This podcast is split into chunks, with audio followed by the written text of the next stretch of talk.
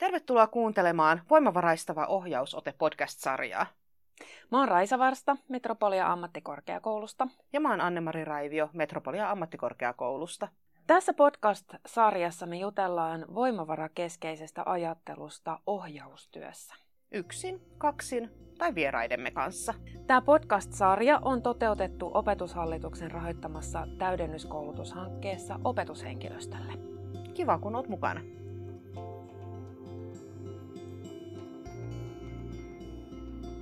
Tässä podcastissa me asetutaan aktiivisen kuuntelun äärelle.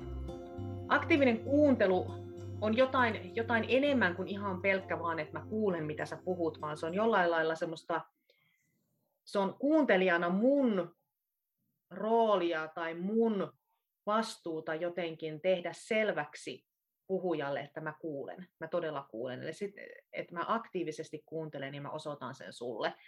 Mun mielestä aktiivisesti kuunteleva ihminen esimerkiksi käyttää katsekontaktia aika paljon. Tämä on ollut nyt haasteena, kun on etätöitä tehty, niin meillä katoaa se tunne katsekontaktista, eli, eli ei huomata aina katsoa kameran kautta ja mimikoida sitä katsekontaktia. Siinä kohtaa itse asiassa huomaa aika helposti, miten iso merkitys katsekontaktilla on tilanteessa, jossa mä koen joko, että minua kuunnellaan ja kuullaan, tai että minua ei kuunnella tai kuulla.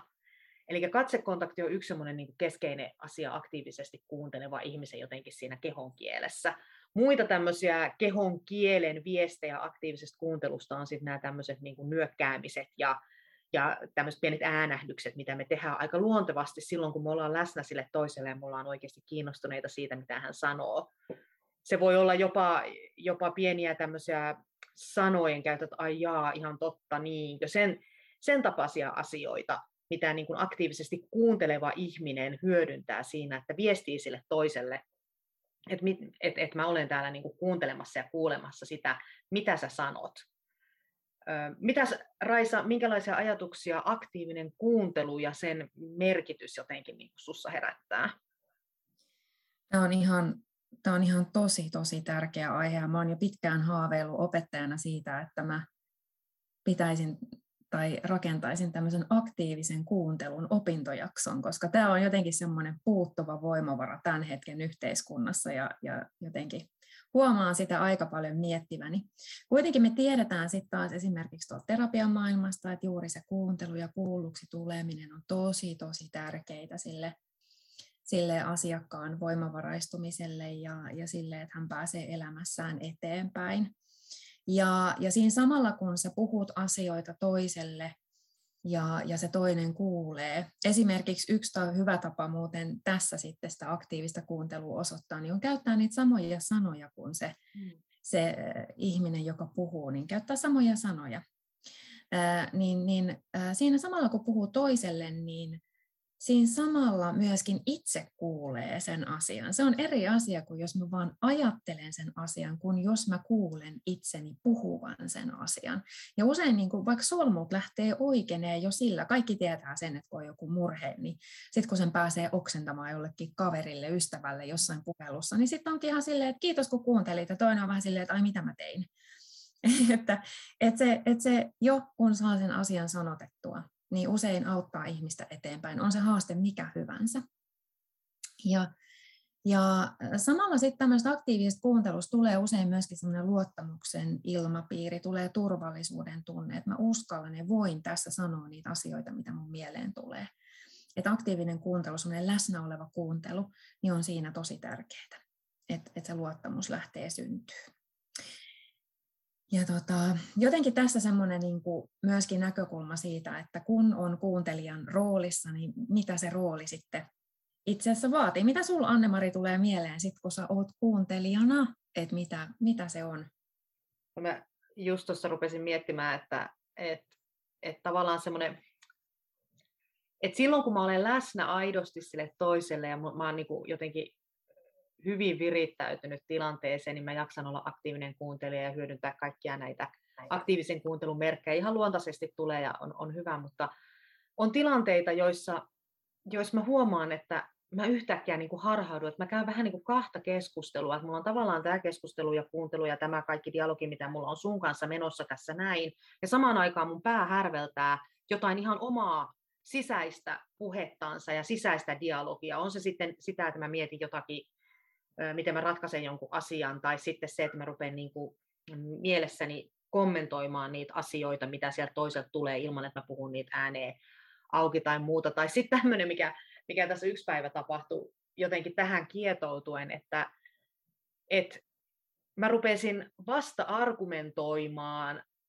asiaa, joka oli sieltä mun sisä, mä pään sisästä ikään kuin tullut. Eli se ei liittynyt, mä, mä, mä argumentoin ihan väärää kohtaa, mä reagoin niin kuin väärään asiaan, mä reagoin siihen mun omaan sisäiseen dialogiin, enkä siihen, mikä oikeasti oli keskustelun aiheena. Ja, ja tavallaan mä reagoin aika kiihkeästikin, josta niin kuin tulee tavallaan semmoinen niin kuin ihan turhaa väärinymmärrystä tai vääntöä tai asian selvittämistä toisen keskustelukumppanin kanssa, kun se joutuu sitten taas puolustuskannalta, että no en mä tota tarkoittanut, en mä noin sanonut ja niin edelleen. Eli tämmöinen niin kuin, jotenkin tämä sisäisen ja ulkoisen dialogin haaste, mikä tulee helposti, jos et saa ihan niin kuin siinä hetkessä läsnä täysin. Vai mitä, mitä sanot, Raisa? Joo, juuri näin. Että se, että se läsnäolon jotenkin vähän vajaavaisuus tai joku muu virittyneisyys, erilainen virittyneisyys, niin helposti suistaa niin kuin sen oman pään rumpan käyntiin siellä. Oma pää alkaa härveltää, oma mieli rupeaa ratkaisemaan asioita jo ennen kuin ne on ehkä edes ajankohtaisia. Mikään hän ei suututa suurin piirtein enempää kuin, kuin se, että mä selitän jotain asiaa jollekin ja se yrittää ratkaista sen liian nopeasti. Mutta se, että, että se jotenkin sen siitä oman, omassa päässä olevasta sisäisestä dialogista tietoiseksi tuleminen, että mä tunnistan, että okei, tämä on nyt mun sisäistä juttua ja tämä ei välttämättä liity tähän ulkoiseen dialogiin, tähän keskusteluun, mitä mä käyn tämän toisen ihmisen kanssa, tämä ei välttämättä liity siihen lainkaan. Tai että mun oma sisäinen dialogi voi olla aivan harhapolulla, tai se voi olla paljon asioita edellä, tai, tai mitä kaikkea se voikaan olla. Niin nämä jotenkin pitää tulla tietoiseksi siitä, jotta voi siirtää sen sivuun ja voi sanoa niille omille ajatuksille, että ihan kiva, että ootte, huomasin, mutta siirrän teidät sivuun ja keskityn nyt siihen, mitä tämä henkilö puhuu, jonka puhetta mä kuuntelen, mitä tämä henkilö tarvitsee. Eikä niin, että mitä mun tarvitsisi nyt tietää tai mikä ajatus mulla tulee mieleen. Että, että se on jotenkin, sitä pitää harjoitella, että osaa vaientaa vähän sitä oman oman mielen tuotetta. Ja, ja usein puhutaankin tämmöistä ei-tietämisen tilasta, että sun ei tarvitse keksiä ratkaisuja, se on aivan ihanaa, kun sun ei tarvitse, mutta että, että semmoinen niin kuin, myöskin niin kuin, oikeastaan kielto. Sanoisin, että me, mä kiellän miettimästä liikaa niitä ratkaisuja, että sun pitää oikeasti olla tietämättä. Ja miten se tapahtuu, niin sen oman sisäisen dialogin niin kuin tunnistamisella ja sen, sen niin kuin sopivalla vaientamisella. Vai mitä, miten tota noin, niin, onko sä Annis kokenut tähän millaisia, tai millaisia kokemuksia sulla on tästä ei-tietämisen tilasta?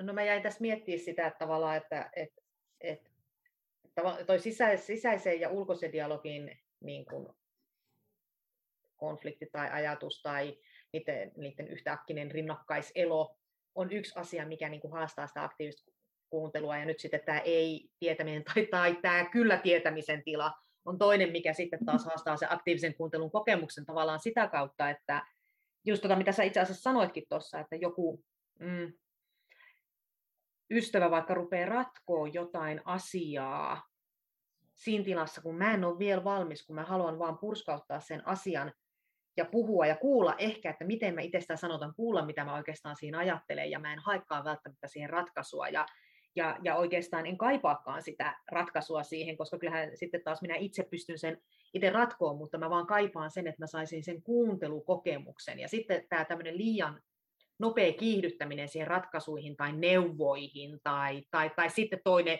toisaalta se, että niin kuin ravistetaan se pois, että no äh, älä nyt tuommoisia mieti, eihän toi nyt ole mitään. Niin nämä, nämä tietyllä lailla haastaa sen aktiivisen kuuntelun kokemuksen, ja sitten jos se aktiivisen kuuntelun kokemus on haastettu, niin mä veikkaan ja väitän, että sitten on myös tunne läsnäolosta ja aidosta kohtaamisesta haastettu. Eli tämä, tämä ei-tietämisen tila, minkä sä mainitsit, niin tämä on, se on äärimmäisen hankala ja meillä on niin kuin hirveä tarve jotenkin niin kuin myös auttaa ikään kuin. Me ajatellaan, että me autetaan meidän kollegoita tai ystäviä tai ihmisiä meidän ympärillä sillä, että me ratkaistaan ja autetaan heitä näkemään ratkaisuja.